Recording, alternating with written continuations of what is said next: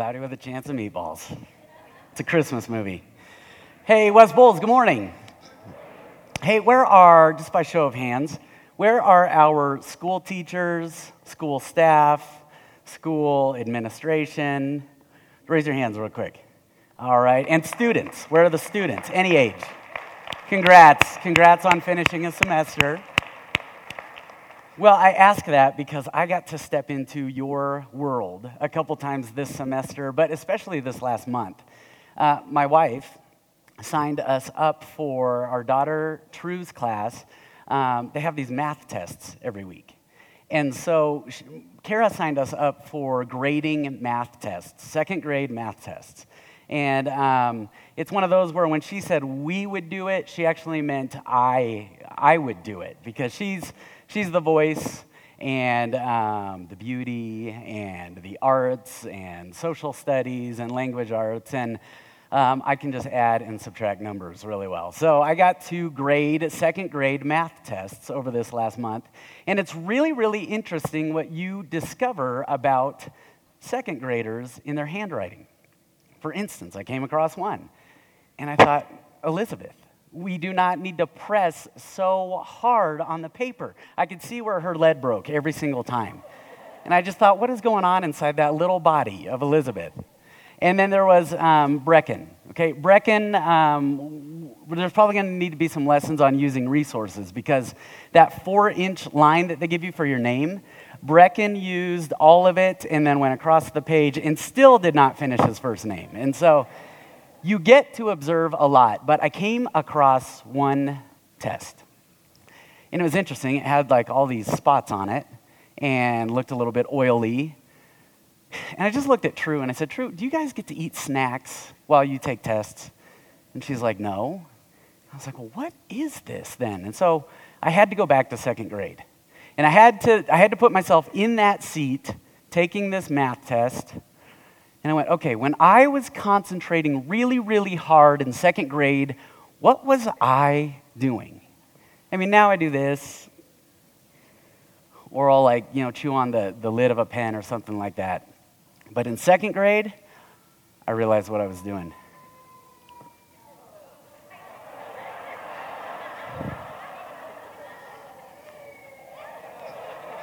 And I went, oh my goodness, these are boogers all over this test. Derek, I, I can feel the level of concentration in that little body of yours right now. And as I'm grading this, I went, this is disgusting. I did not sign up for this, okay? Kara might have knowingly signed me up for this, but I did not sign up for this. I signed up to grade math problems on a math test for second graders, not deal with boogers all over the page. That I know he's probably saving for snack time, but anyhow. So, I'll, oh, don't act like you didn't do it. Okay, so, anyhow, I thought this is just gross. I didn't sign up for this, and I know what you're thinking right now. Nathan, what does this have to do with Christmas? And it actually has everything to do with it, because as you saw, we are in the middle of a series called We Wish You an Awful Christmas, because we want you to go through Christmas full of the awe of God. We want you to go through Christmas full of the awe of God. And as we talked about a few weeks ago, that is a lot easier to understand when you realize your awe has maybe been misplaced, when, as we looked at the life of Herod. And, and it's a lot easier to understand getting our awe onto God. It's a lot easier to understand when we can see Jesus as king, as Eric Jacobson walked us through a couple weeks ago, as we look through the lives at the Magi, the wise men. And it's even a lot easier to understand when, and even speak of, when we can see how God is going to get glory from it, as we looked at the lives of the shepherds in the Christmas story last week. But when God puts in front of you somebody or a situation that is just so messy, right? I, I came to grade math problems and I dealt with boogers. And there are a lot of life circumstances that feel a lot like that. What does the awe of God look like when you're in that situation? And that's where we are today, because we're going to look at the life of a young man and woman who are at the core of that Christmas story. And even, and we'll see, even in those situations, it is possible to live full of the awe of God. And so that story is found in Matthew chapter one. We're at verse eighteen. If you don't have your Bibles, it'll be up on the screen. But here is how that passage begins.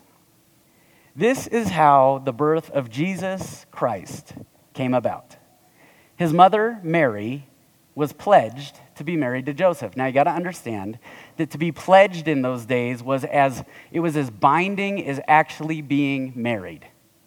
And so she's got some she's got some pretty pretty serious things that she's already, by taking this oath and being pledged, she is already being held accountable to.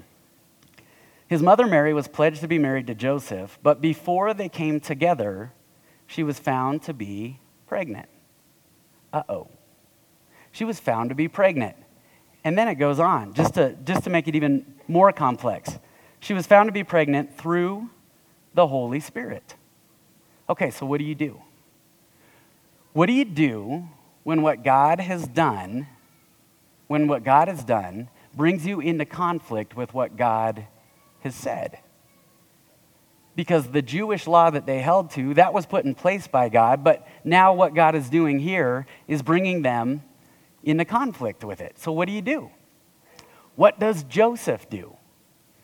Well, as you'll see next, Joseph does exactly what you could expect Joseph to do. Verse nineteen, because Joseph, her husband, was faithful to the law and yet did not want to expose her to public disgrace, he had in mind to divorce her quietly. Now, I want you to think about something for a minute. See, we think about Joseph, and, and we think that Joseph had this. Old Testament, New Testament, but there's a problem with that. Did he have the New Testament? No, he didn't have any of that. So all that stuff Jesus said that is going through our minds as we read this, Joseph didn't have any of it. Joseph had what?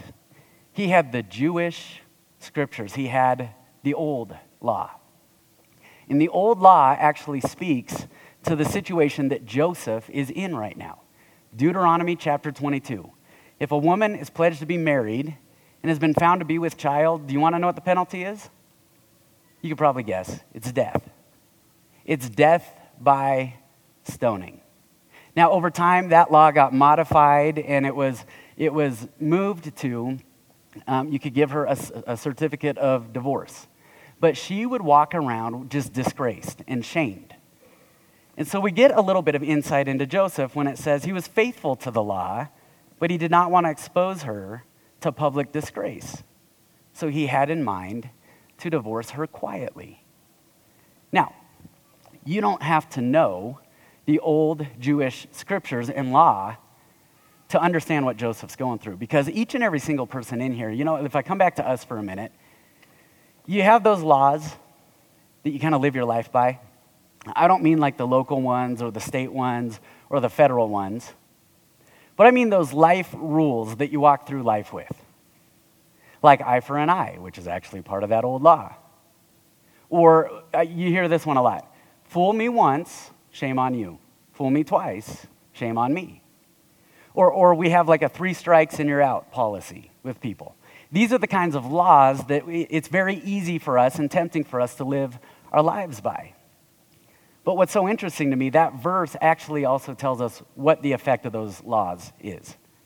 When I live my life with all these rules and laws in place, it's not that they don't bring order or, any, or anything like that, but you know what they ultimately do?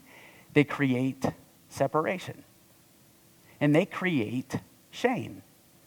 And so what happens is you, you may have somebody in mind right now that you think, oh man, they've let me down, and they've let me down, and they've let me down, and I've told myself I wasn't going to trust them anymore, and they continue to let me down. And there's a sense of separation within us, between us and them. That may be what it is for some in this room. And for others in this room, you may you may have certain laws that you're trying to live up to. That if, if you think, if I don't live up to that, I'm a disgrace.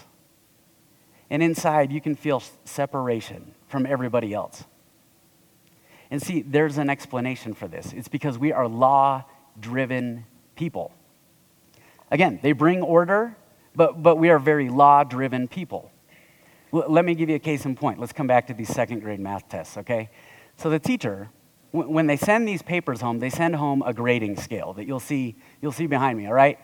So if they get seventy-seven to eighty correct in four minutes or less, they get a four. It's the highest grade you can get. And then the next tier down, there's a three, and then a two. And as much as I wanted there to be a one, they stopped at the two. So um, there's a two. And so I have this in mind as I'm grading these papers. And I remember I got to this test, and this girl, I think it was Bethany. I changed all their names to protect their identities because I know you're wondering who they are, all right? So I'm going through, and she's just not missing a single thing. And it, it honestly, it's pretty boring. It's like, oh, Bethany, congrats, you got another one correct, okay? And then this thing came up inside me that is in every single one of us. I'm like going through these and I'm thinking, oh my gosh, she wrote six plus seven is fourteen. Six plus seven, just so you know, it's not fourteen, okay? And there was this giddiness inside of me that was like, yes, Bethany, in your face. And I had this bright orange marker that I pressed extra hard and circled this thing as bold and bright as I could.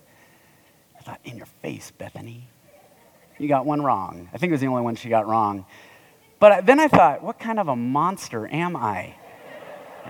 I got incredible joy marking one math problem wrong for a second grade little girl. And that's in us. That's in us because we are very law-driven people. And so now Joseph, being very law-driven, in fact, it says he was faithful to the law. He's in a dilemma. He's in the exact kind of dilemma that God loves to show up in. And that is exactly what God did. Look at the next, next verse. Verse twenty says, but, but after he had considered this, the divorce, After he had considered this, an angel of the Lord appeared to him in a dream. In a dream. Okay, it, again, I'm not God, but if I'm God and I'm thinking, here's a guy who's devoted his entire life to being faithful to the law, I don't know that I'd pick a dream to get his attention in. But I'm not God. So this is what God chose. He appears to him in a dream and said, Joseph, son of David. That's important. We'll come back to that in a minute. Joseph, son of David, do not be afraid to take Mary home as your wife, because what is conceived in her is from the Holy Spirit.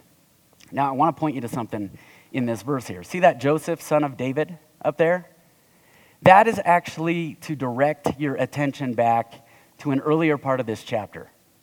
And it's actually the part of the chapter right before where we started reading this morning, which is the most exciting part of the Bible, the genealogy of Jesus, okay? And I, I say that sarcastically because when I first came to church and I heard all these people talking about how powerful the Word of God is and the Bible, I, I said, okay, where do I start? It's like one thousand, fifteen hundred pages, whatever, and where do I start?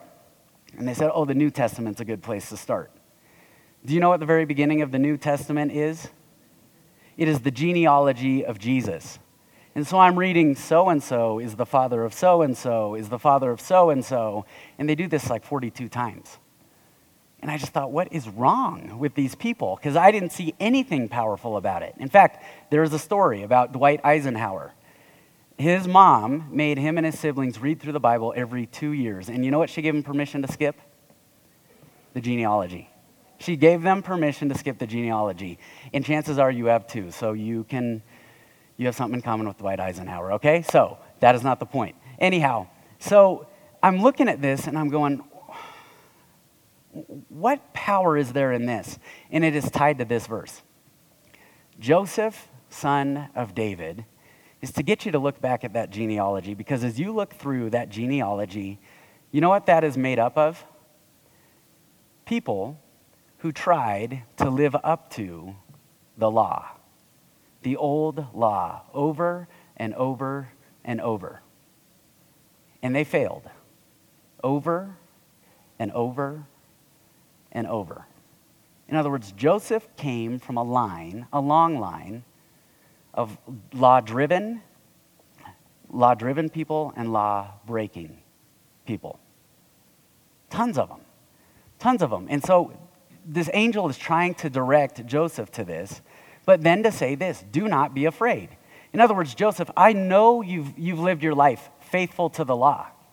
In fact, I know you come from a lineage. It's been generations of trying to live up to the law and thinking if you can just live up to the law, then you're set in God's eyes.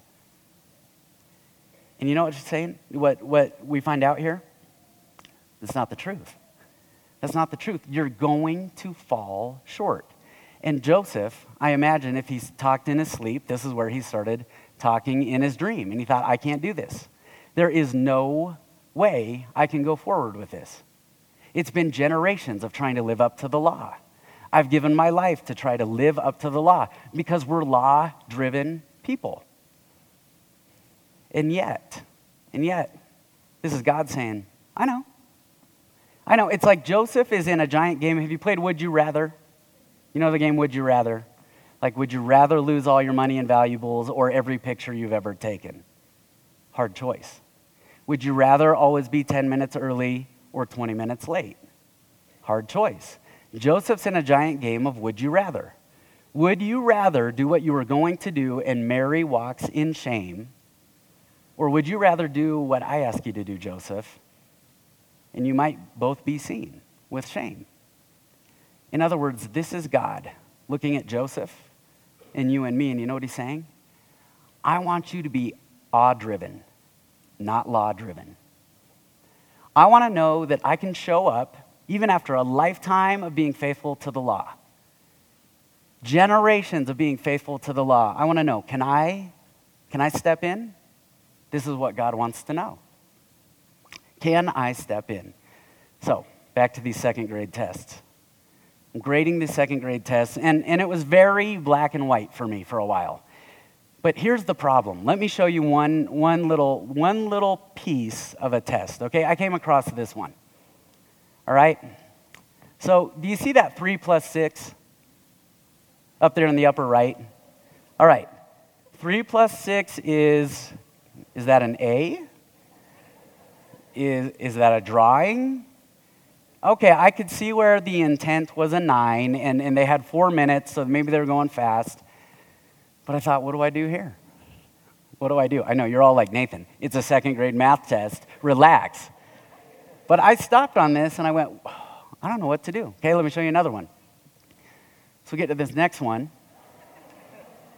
And I thought, okay, all right. I get the intention here, all right? Nine plus eight is capital K? No, that's a one with a backward seven. What do you do? And suddenly something happened, something's happening in my heart over this second grade math test. And I'm thinking, oh my gosh, maybe it's not, maybe it's not as to the letter of the law as I was thinking. Let me show you another one. Okay, this one, and it's not lit very well, but they got every single one of those correct. And then the bottom right here, if if you saw up above, they, they hit the four minute mark and they had three left. I went, oh, you had three to go. You had three to go, Jennifer. You were so close. What do you do? See, and that's what I think God wants to be able to do, is he wants to be able to show up with all our rules, with all our standards, with all our expectations, that law-drivenness. And you know what I think he wants to know? Can you be awe-driven? Can you be awe-driven? And that's hard. I, I believe God wants to move us from law-driven to awe-driven. But how do you get there? How do you get there? And the angel knew. The angel knew this. And so I think it's why the angel said what the angel said next. The angel said this. Uh, he, the angel says, Joseph, son of David, do not be afraid to take Mary home as your wife, because what is conceived in her is from the Holy Spirit. She will give birth to a son, and you are to give him the name Jesus, because he will save his people from their sins. You want to know the first thing that is at stake when we're dealing with people and we're in a messy situation that we've got to remember is what Jesus wants to do. See, Joseph is looking at Mary through the lens of the old law. And God says, well, I'm doing a new thing. I'm doing a new thing, and I want you to see her through a different lens. I want you to look at her differently. And and we have the benefit of looking back and knowing that that child would grow to be Jesus, who would say, I have not come to abolish the law. I have come to fulfill the law. And it's so interesting to me, if I could just talk to the, the followers of Jesus in the room for a minute. If you're not, you can you have permission to tune out for a second. But isn't it interesting that we still, although Jesus fulfilled the law, we still walk through life trying to hold people, bind people to an old law that he fulfilled. It would be like being in massive debt and somebody came along and paid it off. Would you want to keep making payments on the debt? No, none of us would. I don't know anybody in this room who would do that. And yet it's what we do. When we live law-driven lives, we continue to try to bind people to this old law that Jesus saved us from. He saved us from it, but there's something else at stake. The angel continues. All this, verse twenty-two, all this took place to fulfill what the Lord had said through the prophet. The virgin will conceive and give birth to a son, and they will call him Emmanuel, which means God with us. You know what's at stake? When we're looking at somebody in a messy situation and when we're in one and we just want to be law-driven the entire time, it's what Jesus wants to do for them, but also who Jesus wants to be for them. It's life with Jesus in eternity, but it's life with Jesus right now, life with him. And this is the thing that we've got to keep at the forefront of our minds, that when I think I'm just going to apply my set of rules, my law, my expectations, my standards to somebody, we've got to stop and we've got to remember what's really at stake here. And when you can remember that, then you know that God is moving you from law-driven to awe-driven. But the key to that is having in mind and in heart Jesus. But maybe the best reason for all this is what happens as a result. Verse, verse twenty-four, when Joseph woke up, he did what the angel of the Lord had commanded him and took Mary home as his wife. Can you imagine? After generations of faithfulness to the law, after an entire lifetime of being faithful to the law, the guy gets up from a dream and does what God asked. That is a heart that is awe-driven. Verse twenty-five, but he did not, he did not consummate their marriage until she gave birth to a son, and he gave him the name Jesus. And in that moment, in that moment, Jesus went from an idea, a thought, a dream, a prayer, a wish, whatever it was for people at that time, he went from all that to reality. Flesh and blood reality on this earth. See, Joseph saw the law of God, but also Mary, a child of God, through a certain lens. You know what that lens is? It's Jesus. Joseph looked at the law of God and he, he went, oh my goodness, Jesus fulfilled. He will fulfill the old law. So I don't have to hold Mary to that. But then he looked at Mary and he said, not only did he fulfill the law, he redeems this woman. That's an awe-driven heart, when we can view everything through the lens of Jesus. Because ultimately, you know what, you know what this shows us? That Jesus comes into the world through awe-driven hearts, not law-driven lives, awe-driven hearts. Well, so I'm, I'm looking at these second grade math tests, and I'm going through them, and, and I, it had been weeks of marking kids wrong, because you sign up for a month at a time. Well, this last week, I'm grading these tests, and I, I went through the first one, and they got two wrong, two wrong out of eighty. So that was easy. On that grading scale, it's a four. Okay, next one. Next one missed, seven. And according to our grading scale, that should be a three. And I circled each one that was wrong. And I put, you know, minus seven. And then, you know what? You get a four. A couple tests later, there's this there's this little guy. He's been having trouble the entire semester. So he got he answered twenty out of the eighty questions in four minutes. Okay, so he's already at a minus sixty. And then of the twenty he answered, he got seven of those wrong. And so circled sixty-seven problems that he got wrong. Gave him a four. I am never going to get asked to grade papers ever again. But I'm a pastor, okay? This is what's going to happen. I'm not an elementary math teacher. This is what you get when you ask a pastor. At least I hope that's what you'd get. In fact, I hope that's what they'd get if they asked you to grade them. A reminder of the measure of our shortcomings, but also a reminder of the extent of his love and his grace. Would they get a four from you? And maybe the even bigger, maybe biggest reason I say all this is because one day, somebody in your life who has been in your life, who maybe is in your life, will be in your life, one day they may be telling a story of how they came to know Jesus, and it'll probably start out very similar to the verse we started with this morning. Verse eighteen, this is how the birth of Jesus Christ came about in my life. And when you listen to those stories over and over and over, you know what they, you know what you, you hear? It, it kind of sounds like a really messy math test, like with boogers all over it. There is a mess somewhere. And oftentimes what happens is they start talking about, well, I tried this, and so-and-so had me try this, and I tried this, and, and after a while, it, it starts to get kind of, well, boring. And your eyes kind of glaze over. In fact, it kind of sounds like a genealogy, to be honest. But then, if you listen, at some point, there's a Joseph.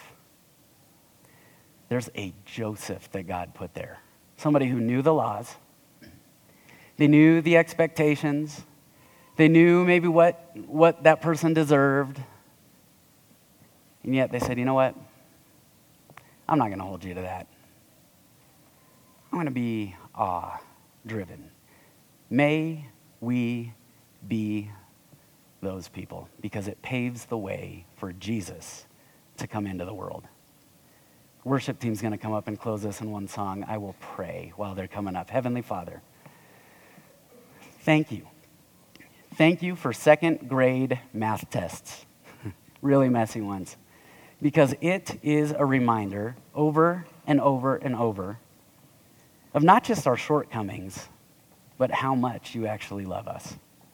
And so, for all that law-drivenness in us, we ask that this Christmas, give us a drive from awe. Let us be driven with the awe of you and your ultimate awe, Jesus, who you sent at Christmas. We pray all this in Jesus' name. Amen.